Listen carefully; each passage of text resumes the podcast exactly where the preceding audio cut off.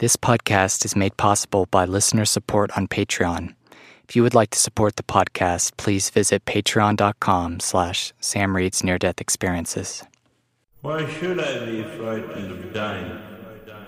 See no reason for it. You gotta go sometimes.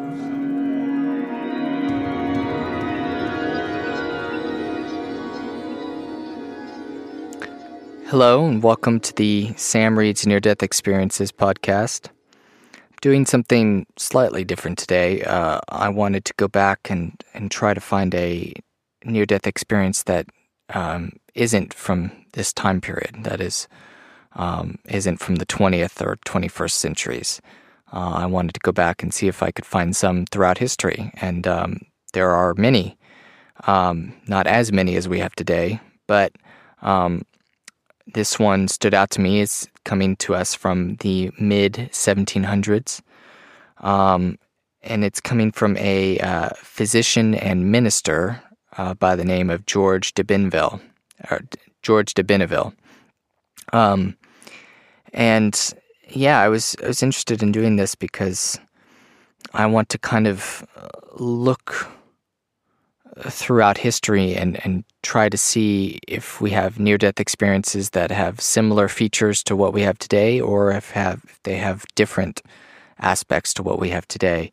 Um, and this was uh, very interesting. Um, just a little bit about George de Benneville. He was a minister and a physician, and uh, he he had his experience in uh, at the age of 36. Uh, he was born in 1703, so that would put his experience at about 1739. Um, and after his experience, he moved to America and um, um, uh, spread his gospel that he uh, received from this experience um, and was a doctor as well. Um, so I just found this uh, very fascinating. Now, I, will say that it's it's quite uh, heavily uh, steeped in the language of the time. It it almost reads like a biblical passage from uh, the King James version of the Bible or something. Um, so as long as you can, you know, bear with that and kind of take it kind of slowly, it's it's quite biblical in its uh, tone, shall we say? Um, and he uh, it it has a, a, you know numerous features that we we see in, in modern near death experiences. So uh, I thought it was really interesting. Um, I hope you do as well. Uh, this is coming. I found this. It's on ChristianUniversalist.org. Uh, I guess it's some kind of website based on uh, the Universalist sect in Christianity. Um, and I think the reason behind that is because he, uh, uh, de Benneville, comes to quite a Universalist uh, uh, form of Christianity after this experience. So I think that's why they have this on there. But um, it's quite well substantiated. He wrote this account himself. Um, and so, yeah, I thought it was really interesting. Uh, I'll share the link, uh, the link down uh, in the description of this episode, and um, check it out. There's there's a couple, there's some more uh, information on different historical near death experiences and, and things like that in this article. So you should check it out. But uh, with that being said, uh, we'll just dive right in. Uh, this is George de Benneville's near death experience.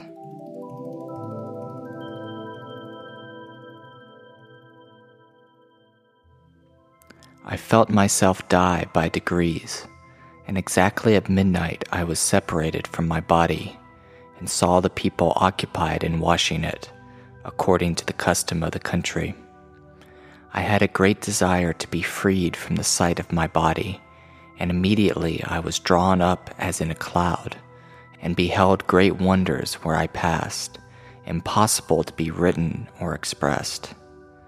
I quickly came to a place which appeared to my eyes as a level plain, so extensive that my sight was not able to reach its limits, filled with all sorts of delightful fruit trees, agreeable to behold, and which sent forth such fragrant odors that all the air was filled as with incense.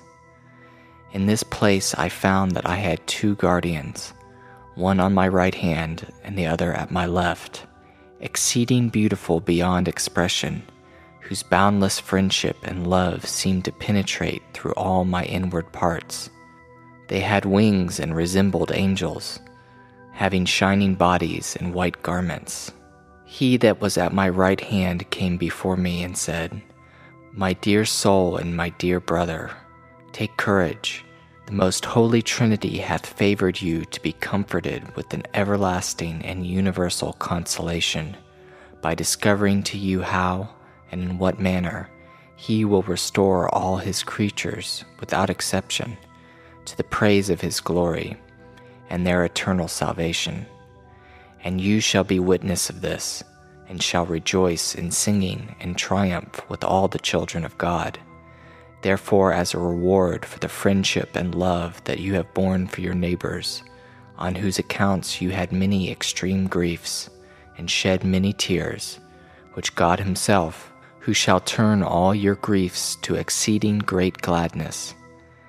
Then he took his place at my right hand. After that, the second guardian who was at my left hand appeared before me and spoke thus My dear soul, my dear brother, be of good cheer. Thou shalt be strengthened and comforted after your griefs with a universal and eternal consolation you must be prepared to pass through the seven habitations of the damned. Be of good courage and prepare yourself to feel something of their sufferings, but be turned inward deeply during the time, and you shall thereby be preserved. Then he took his place at my left hand. Immediately we were lifted up in the air, and some time after we arrived in a dark, obscure place where nothing but weeping, lamentation, and gnashing of teeth could be understood. A dreadful place, as being the repository of all sorts of damned souls, under condemnation with the torments, pains, griefs, and sufferings which their sins had merited, for each one had his works to follow him in death. All iniquities and sins were reduced to seven classes or habitations. There was an eternal confusion there, that which one made, the other destroyed. The duelist, in his fire of anger, burns against his enemy, and they pass as a flame and firebrand of hell, one through the other.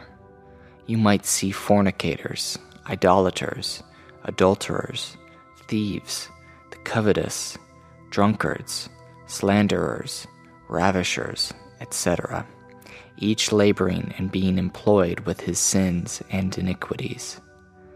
One might also see all kind of conditions of men, divines, deputies, controvers, advocates, judges, lawyers, and in a word one might discover whatsoever any of them had done upon earth. In each habitation I discovered that those who were abased and that appeared sorrowful for their sins were separated from the others of seven habitations of the damned where I knew one I had been acquainted with upon earth. I discovered also that he had a habitation among the damned, and that they were able to see the elect from the habitation where he was, but were not able to pass through because there was a great gulf between them, so that all are obliged to dwell where they are. It is impossible to describe my condition, as I had great compassion towards the sufferers insomuch as I had part of their sufferings. After we had passed through, we were lifted up some distance from the place where we reposed ourselves, and a messenger was sent to us who watered or refreshed us as with a river of pleasure, saying, Eat, my beloved, and drink, my friends, to refresh yourselves after all your toils and pains. My dear soul and my dear brother, addressing himself to me, the most holy Trinity always works wonders in all times within his poor creatures without exception, and he will order for a time and half a time that you shall return into your earthly tabernacle to publish and to proclaim to the people of the world a universal gospel that shall restore in its time all the human species without exception to its honor and to the glory of its most holy Trinity. Alleluia. Beholding the messenger attentively, I discovered that he had the most glorious body, dressed in a robe whiter than snow, filled with the most exalted love and friendship, joined with the deepest humility which penetrated me through and through. And suddenly there was heard a great multitude of the heavenly host. And the messenger said, as he flew to join the same, with a sweet voice, Holy, holy is the Lord Almighty God, who was and is and who is to come. The multitude were innumerable, and there was one who surpassed in grandeur, brightness, beauty, majesty, magnificence, and excellence all the others, even the Son of the living God, being the brightness of his glory and the express image of his person, and upholding all things by the power of his word, when he had by himself purged our sins, sat down at the right hand of the majesty on high. As the multitude approached, the glory caused us to fall down, and to adore in spirit and in truth the Son of the living God, who marched in the midst of the multitude. After they had passed us, we were lifted up and caused to follow them, for the air carried us the way they went, in a different manner than before. Oh, the wonders of our God! When we arrived in the place of the seven habitations of the damned, we could perceive no more darkness, obscurity, pain, torments, lamentations, afflictions, nor gnashing of teeth. When we arrived in the place of the seven habitations of the damned, we could perceive no more darkness, obscurity, pain, torments, lamentations, afflictions, nor gnashing of teeth. All were still and quiet, and an agreeable sweetness appeared through the whole. Then all the heavenly host shouted with one voice and said, An eternal and everlasting deliverance, an eternal and everlasting restoration universal and everlasting restitution of all things. Then all the multitude adored the most holy Trinity, and sang the song of the Lamb, even the song of the triumph for the victory gained by him, in the most harmonious manner. And at the end, all the multitude being upon their knees, said with a loud voice, Great and marvelous are thy works, O Lord, God Almighty. Just and true are thy ways, O King of saints. Presently they passed through the seven habitations of the damned, and a multitude were delivered from each, and being clothed in white robes, they followed the heavenly host, praising and glorifying the Most High for their deliverance. One might know them amongst the others. They all retired by a different way than that which they came.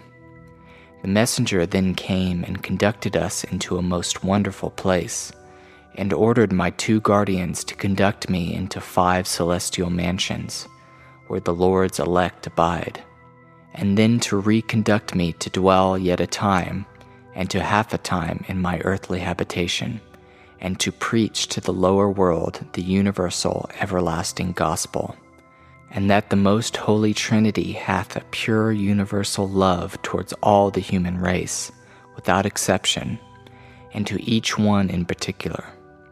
Then turning himself towards me, he said, My dear soul, my dear brother, thou shalt be favored of the most holy Trinity, to be conducted by thy guardians, who shall never leave thee.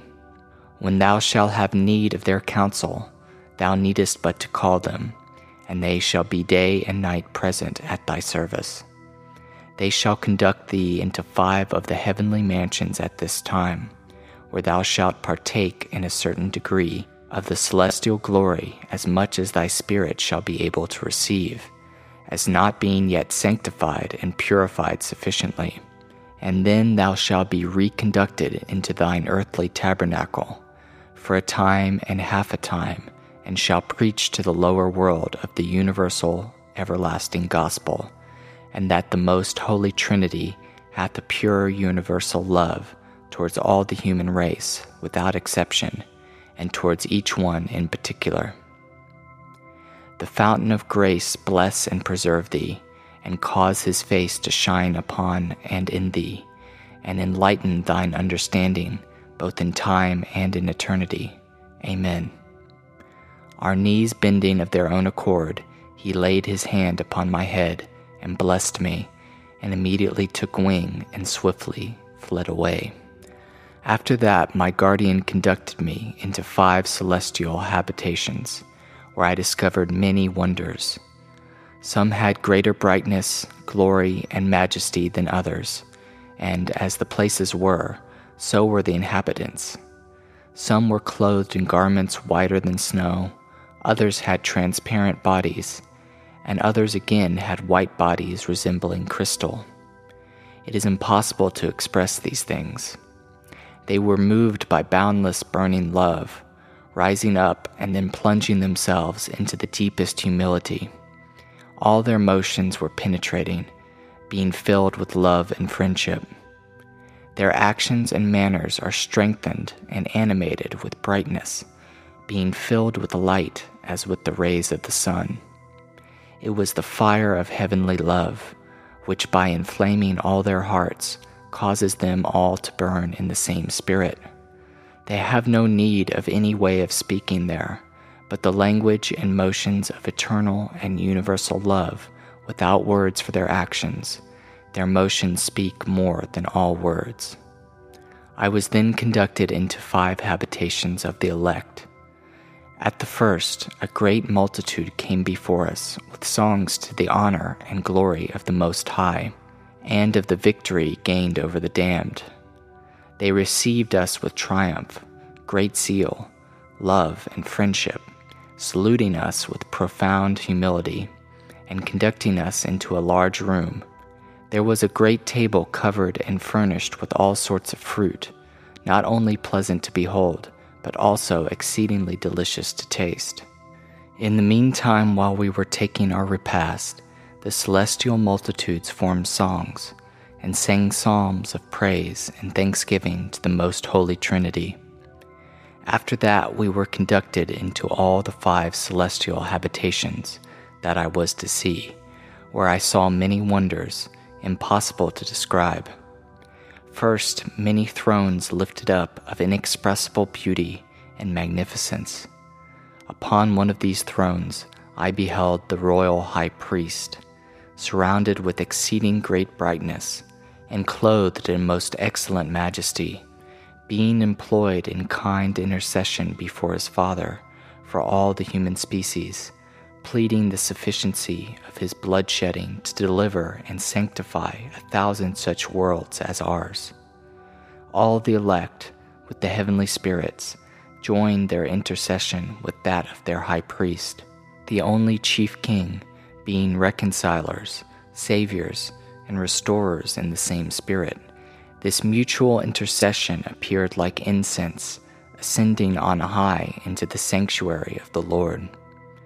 Over against the throne, I discovered Adam with Eve, rejoicing in the only mediator between God and men, and adoring together the most holy Trinity for the deliverance of their children out of the great miseries and eternal condemnation into which their sin and fall had brought them, and upon their bended knees, adoring the only mediator for the intercession he makes in behalf of mankind. Also, I beheld a multitude of spirits, flying and inflamed with the fire of heavenly love, while we adored, humbled in nothingness, rendering our religious homage to the Most High for his intercession and the deliverance of all mankind. Then my guardian, who was at my right hand, coming before me, said thus Dear soul, my dear brother, do you see these spirits flying? who are vanished in the spirit of love and gratitude, humbled and self annihilated as it were, adoring before the throne of grace, and praying the Saviour for the intercessions he made for them. These are lately delivered from the infernal prisons. It is from them that the tincture of the blood of Jesus Christ hath been shed, even to the last drop, notwithstanding they had dwelt a long time shut up in the place of the damned, under the power of the second death, and have passed through many agonies, pains, and tribulations. Upon that I perceived that Adam and Eve approached, and Adam spoke to me after his manner. My dear brother, rejoice with universal and eternal joy, as you are favored with the heavenly visions. It is in this manner that our adorable royal high priest, mediator, and intercessor shall restore all my descendants to the glory of our God, and their eternal and universal salvation, for the kingdom of eternal love hath power sufficient to draw all mankind out of their bondage, and to exclaim and say, O death, where's thy sting, etc.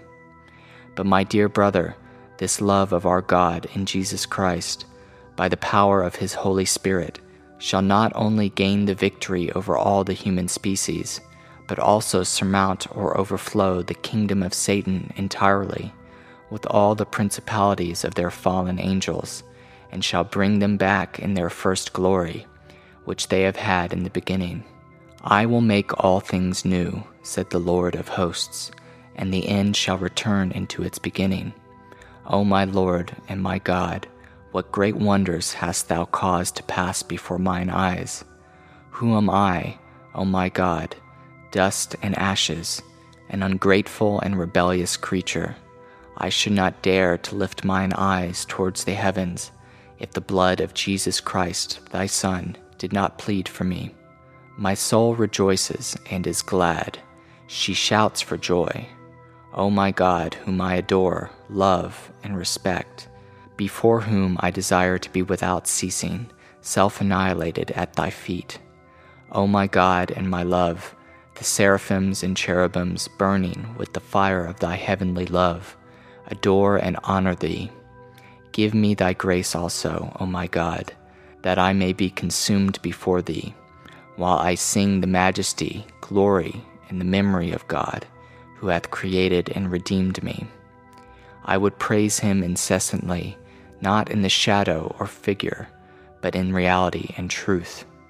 I would continue devoted to thee, and always be swallowed up in the ocean of love without a wish to leave it. Being in this manner conducted into five celestial habitations, I discovered many mysteries saw many miracles, and beheld the wonders of the most holy Trinity among the children, the elect, and heavenly inhabitants, and perceiving how some surpassed others in brightness, light, splendor, majesty, friendship, love, humiliation, and self abasement, concerning of which things my tongue is too feeble to speak, my pen to write. I adore the marvelous ways of my God with all the happy spirits. Many thrones, palaces, edifices, temples, and buildings were erected in all parts, with fruit trees intermixed, rivers of pleasure gliding along through the celestial land, which appeared like a garden of heaven, even the paradise of God. It is the court of the King of kings, the Lord of lords which the eye has not seen nor the ear heard, and which the hearts of men have not received. It is the celestial globe where the New Jerusalem, or Mount Zion, is placed, where the bosom of Abraham is, where the sufferers who came out of their tribulations are refreshed, and rejoice, forgetting all their miseries. Being come out of their purifications, they are made to rejoice in Zion. O magnificent globe, O thou city of the great God, stately city of this place, where shall a mortal find convenient phrases to lift out a little of thy glory and splendor? It is the glory and magnificence of the most holy Trinity, where God is pleased to manifest himself in his pomp and beauty. The blessed angels have their employment in serving God they compose the court of the great king. O oh my God, I am not able to express that which penetrates me. of the grandeur, magnificence, splendor, pomp, and majesty of thy dwellings, or of the inhabitants in those transparent places. Hallelujah and victory forever. Amen. Then my guardian took me up and reconducted me to the house from whence I came, where I perceived the people assembled, and discovering my body in the coffin, I was reunited with the same, and found myself lodged within my earthly tabernacle. And coming to myself, I knew my dear brother Marcy and many others, who gave me an account of my being 25 hours in the coffin, and 17 hours before they put me in the coffin, which altogether made 42 hours. To me, they seemed as many years. Beginning then to preach the universal gospel, I was presently put in prison, but soon set at liberty again. I visited all my brethren, preaching the gospel and taking leave of them all, because that my God and sovereign good called me to go to America and preach the gospel there. I took my departure for the same in the thirty eighth year of my age, and it is forty one years since I have first arrived here. The twenty eighth of July next, 1782, I shall be 79 years of age. Blessed be the name of the Lord forever.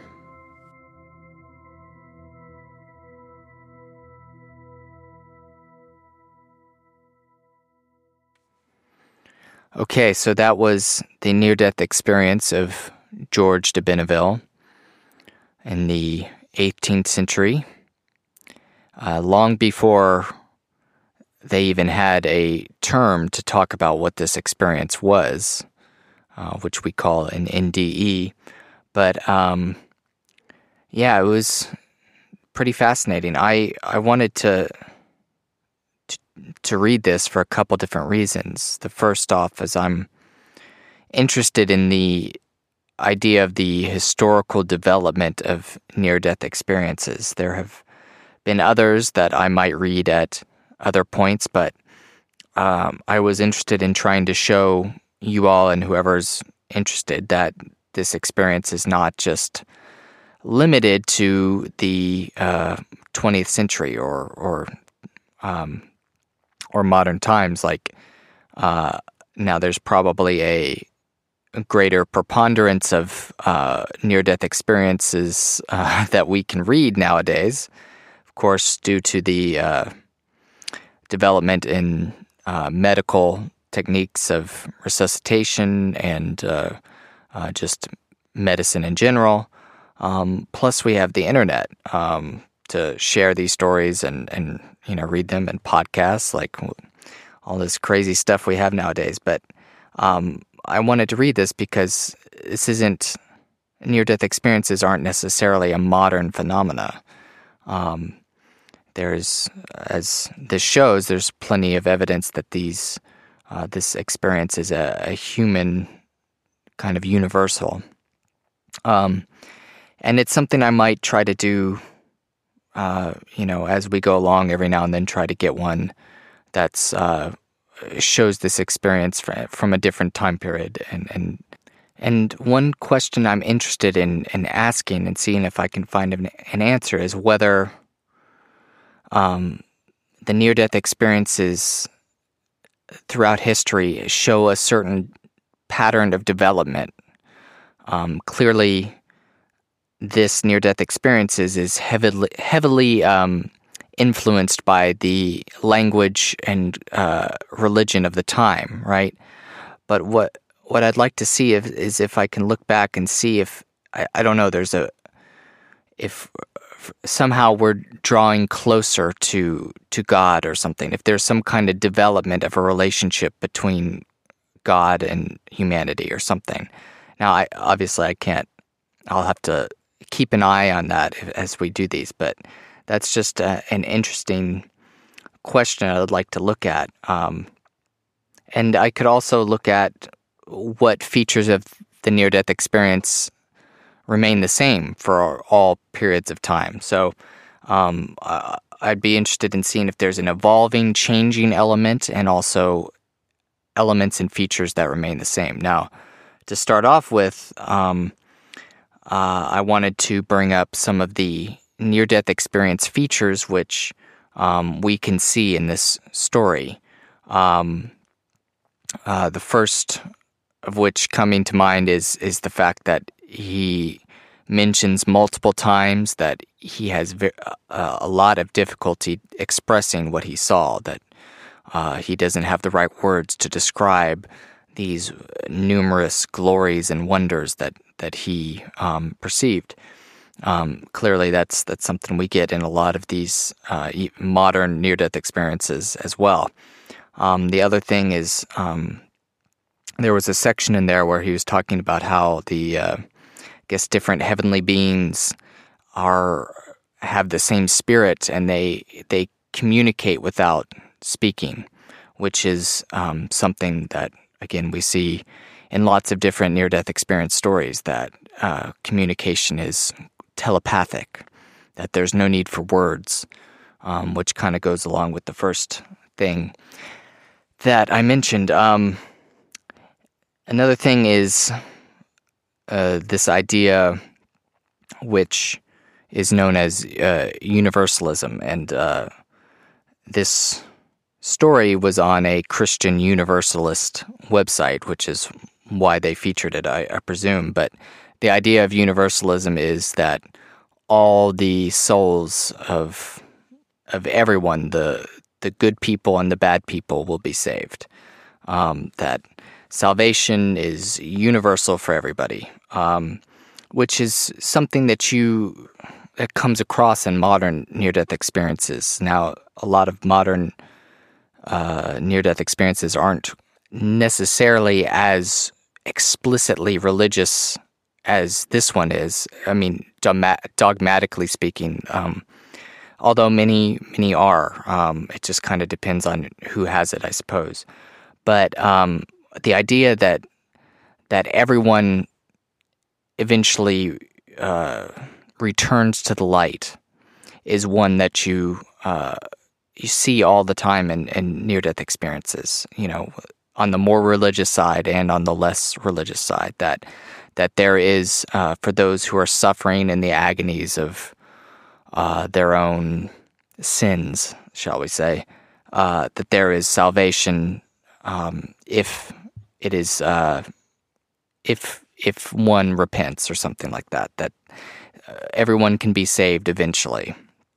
That is definitely a message that you get in in modern near death experiences, and that kind of forms the basis of uh, of this uh, near death experience. It's uh, you know at, during the course of it, all the or certain uh, souls in the hellish damned uh, places get saved and reincorporated, and and uh, George is told that eventually everyone will be saved, and including the uh, realms of Satan, and that Satan will be brought back into the heavenly fold, so to speak, which is a, a very interesting idea, and and you can see how how learning this would possibly clash with the ideas of the time um, for George. But um, just to continue with some of the um,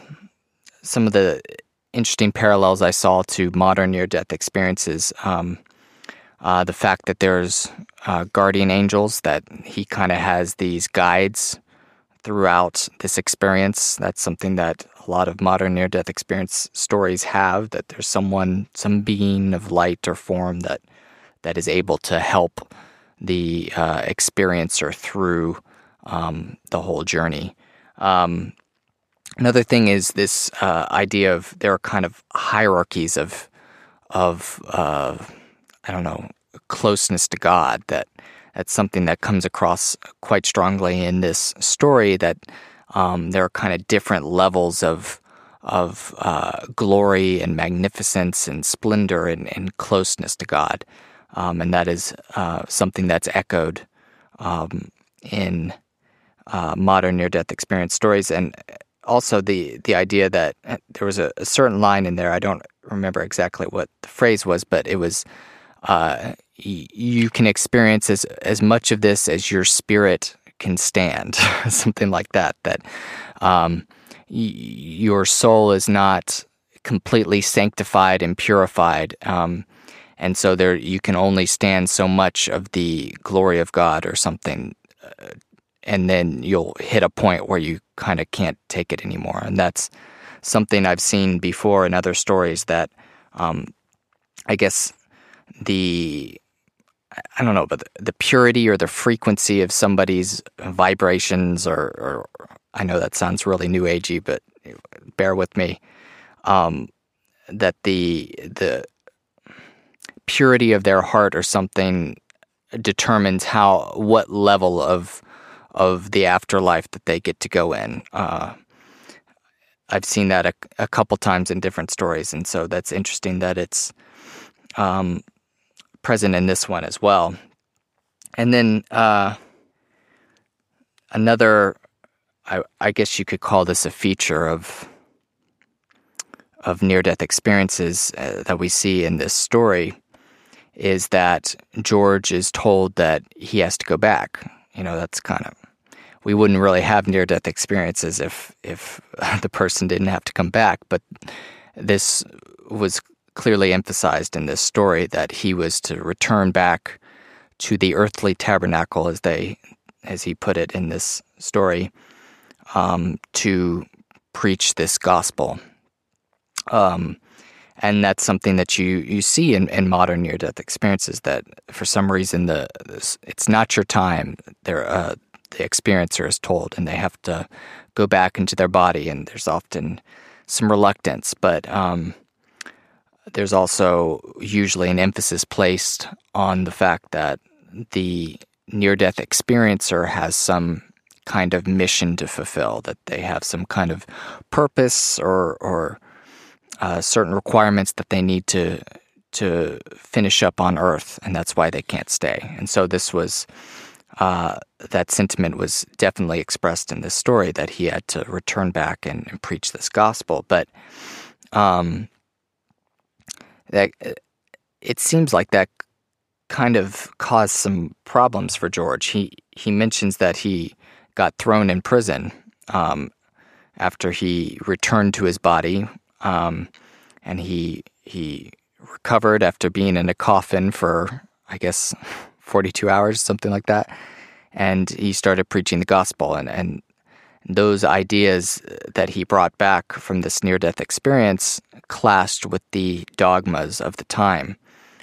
Um, and that made me think of, of this really interesting Jungian idea, um, which I've got from reading Carl Jung, that uh, there's this kind of dynamic that has to be maintained between dogma and uh, mysticism, might be a good way to put it. Um, that uh, Jung thought that religions kind of unconsciously developed on their own as as ways of of protecting and and solidifying and um, structuring the psyche.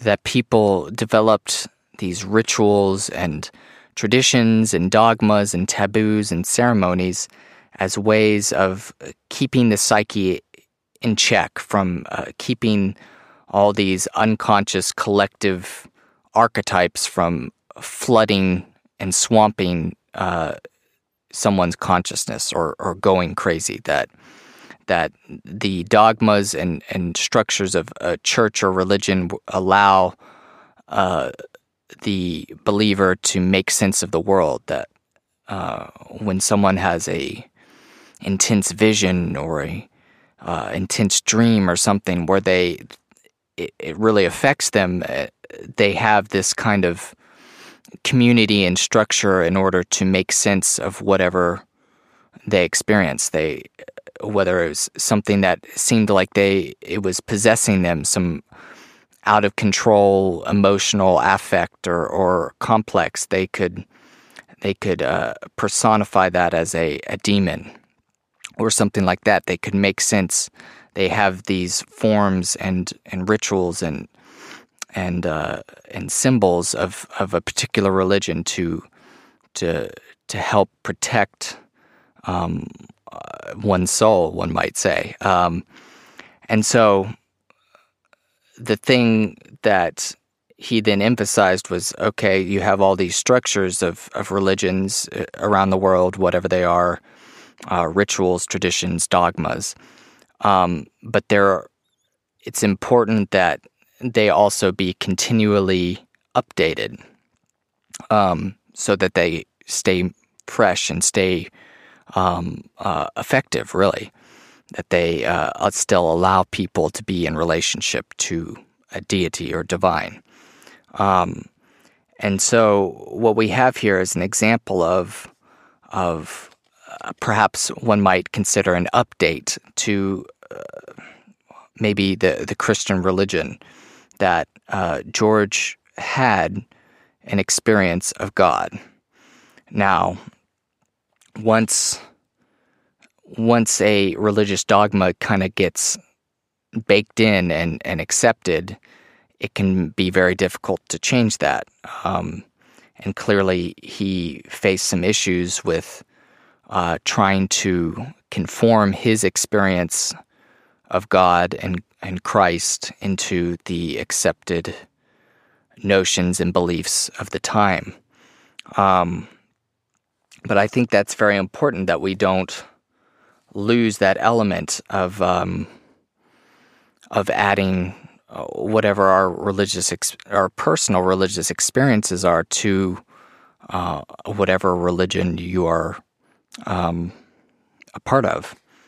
Um, now, I understand that there's that that can go off the rails pretty pretty severely. You know, if you you know have people trying to become saviors or messiahs or prophets and starting a cult, and you know that that has a lot of danger associated with it. That's why you kind of have to have this balancing act between the the old traditions of dogma and the um, personal mystical religious experience that you you try to try to mold these together and and and keep this uh, um, uh, this repositories of, of, symbols and, and wisdom and knowledge, keeping it fresh and modern.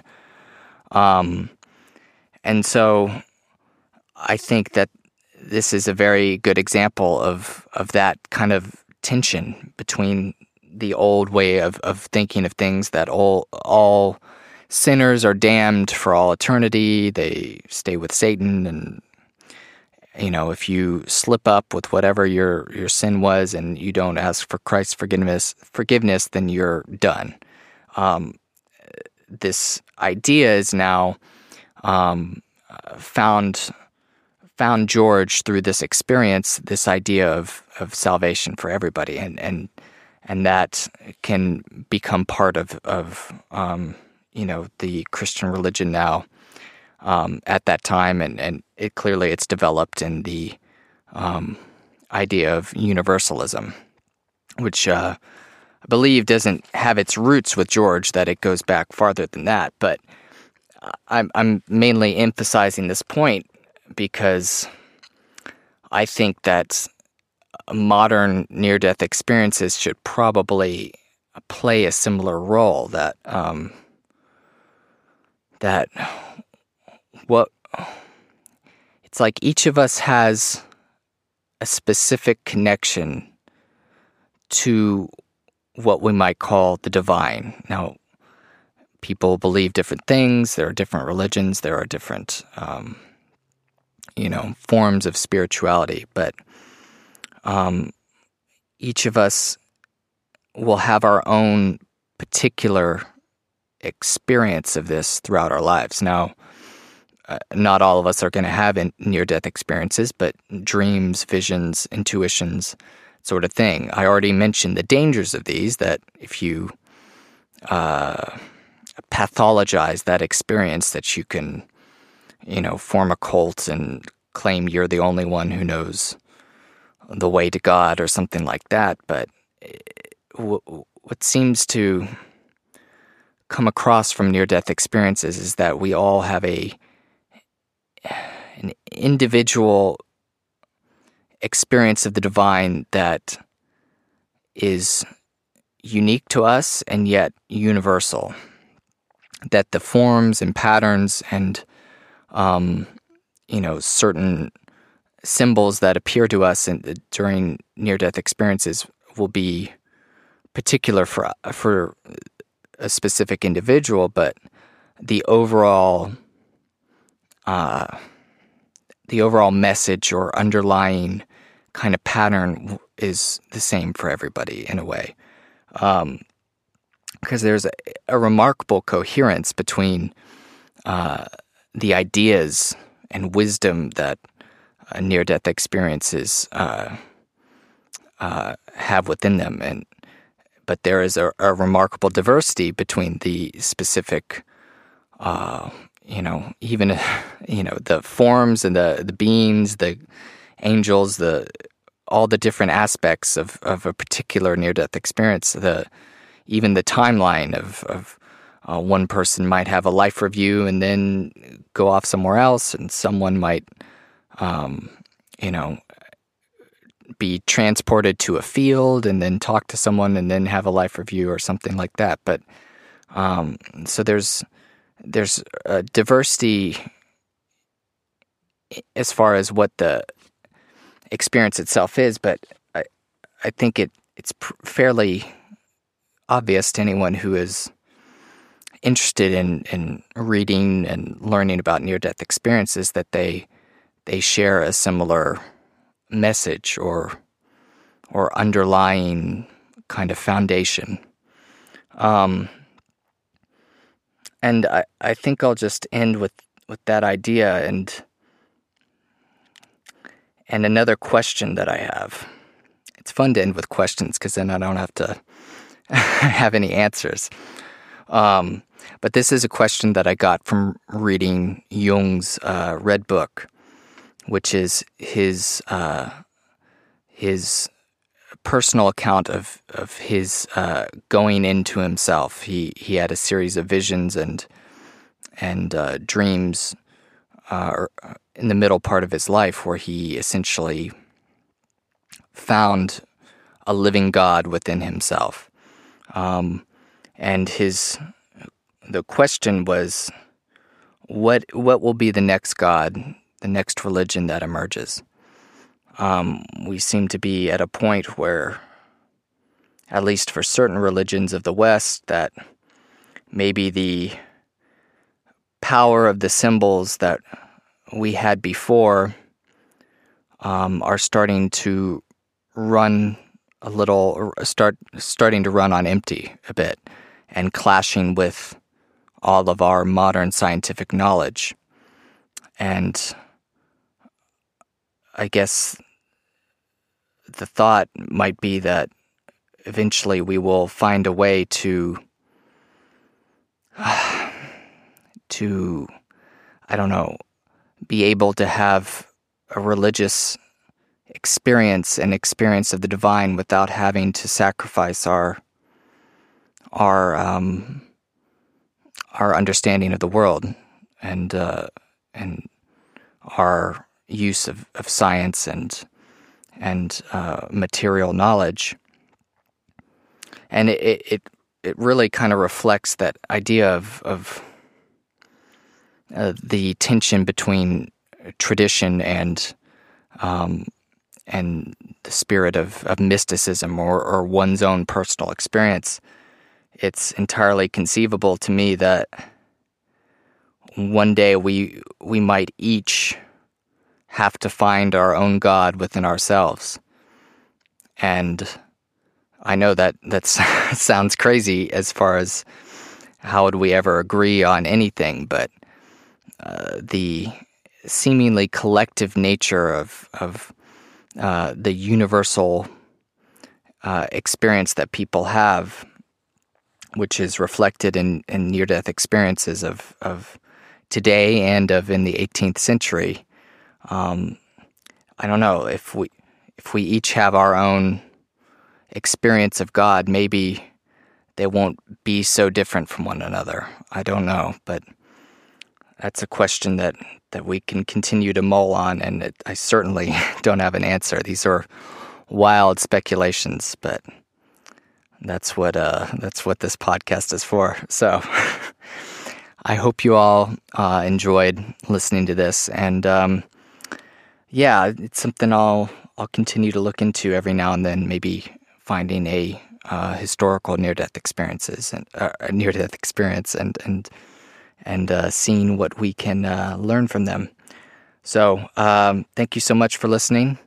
If you would like to uh, send me an email, you may do so at samreadsneardeathexperiences at gmail.com. Uh, you can check out the Facebook page. Uh, if you want to support the po- podcast, you may do so at uh, Patreon, on Patreon, Sam Reads Near Death Experiences. And if you want to follow me along in my daily life, uh, you can check out my Instagram, and my name is the Timberlion.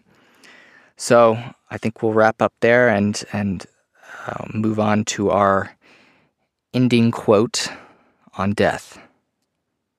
Okay, so this uh, quote that I have today is coming from the Gospel of Thomas, which was a, uh, a, a, Gnostic Christian text, um, which was not included in the Bible, um, but is uh, apparently a very early Christian text, which was, I believe, found in the Nag Hammadi cache of um, different scrolls and papyrus, uh, and which was found in the mid 1950s. But um, I wanted to to read this one because it seems to echo something that was mentioned in the story, the near death experience. That um, uh, something about how at the end you reach the beginning again. So um, here is this quote from the Gospel of Thomas.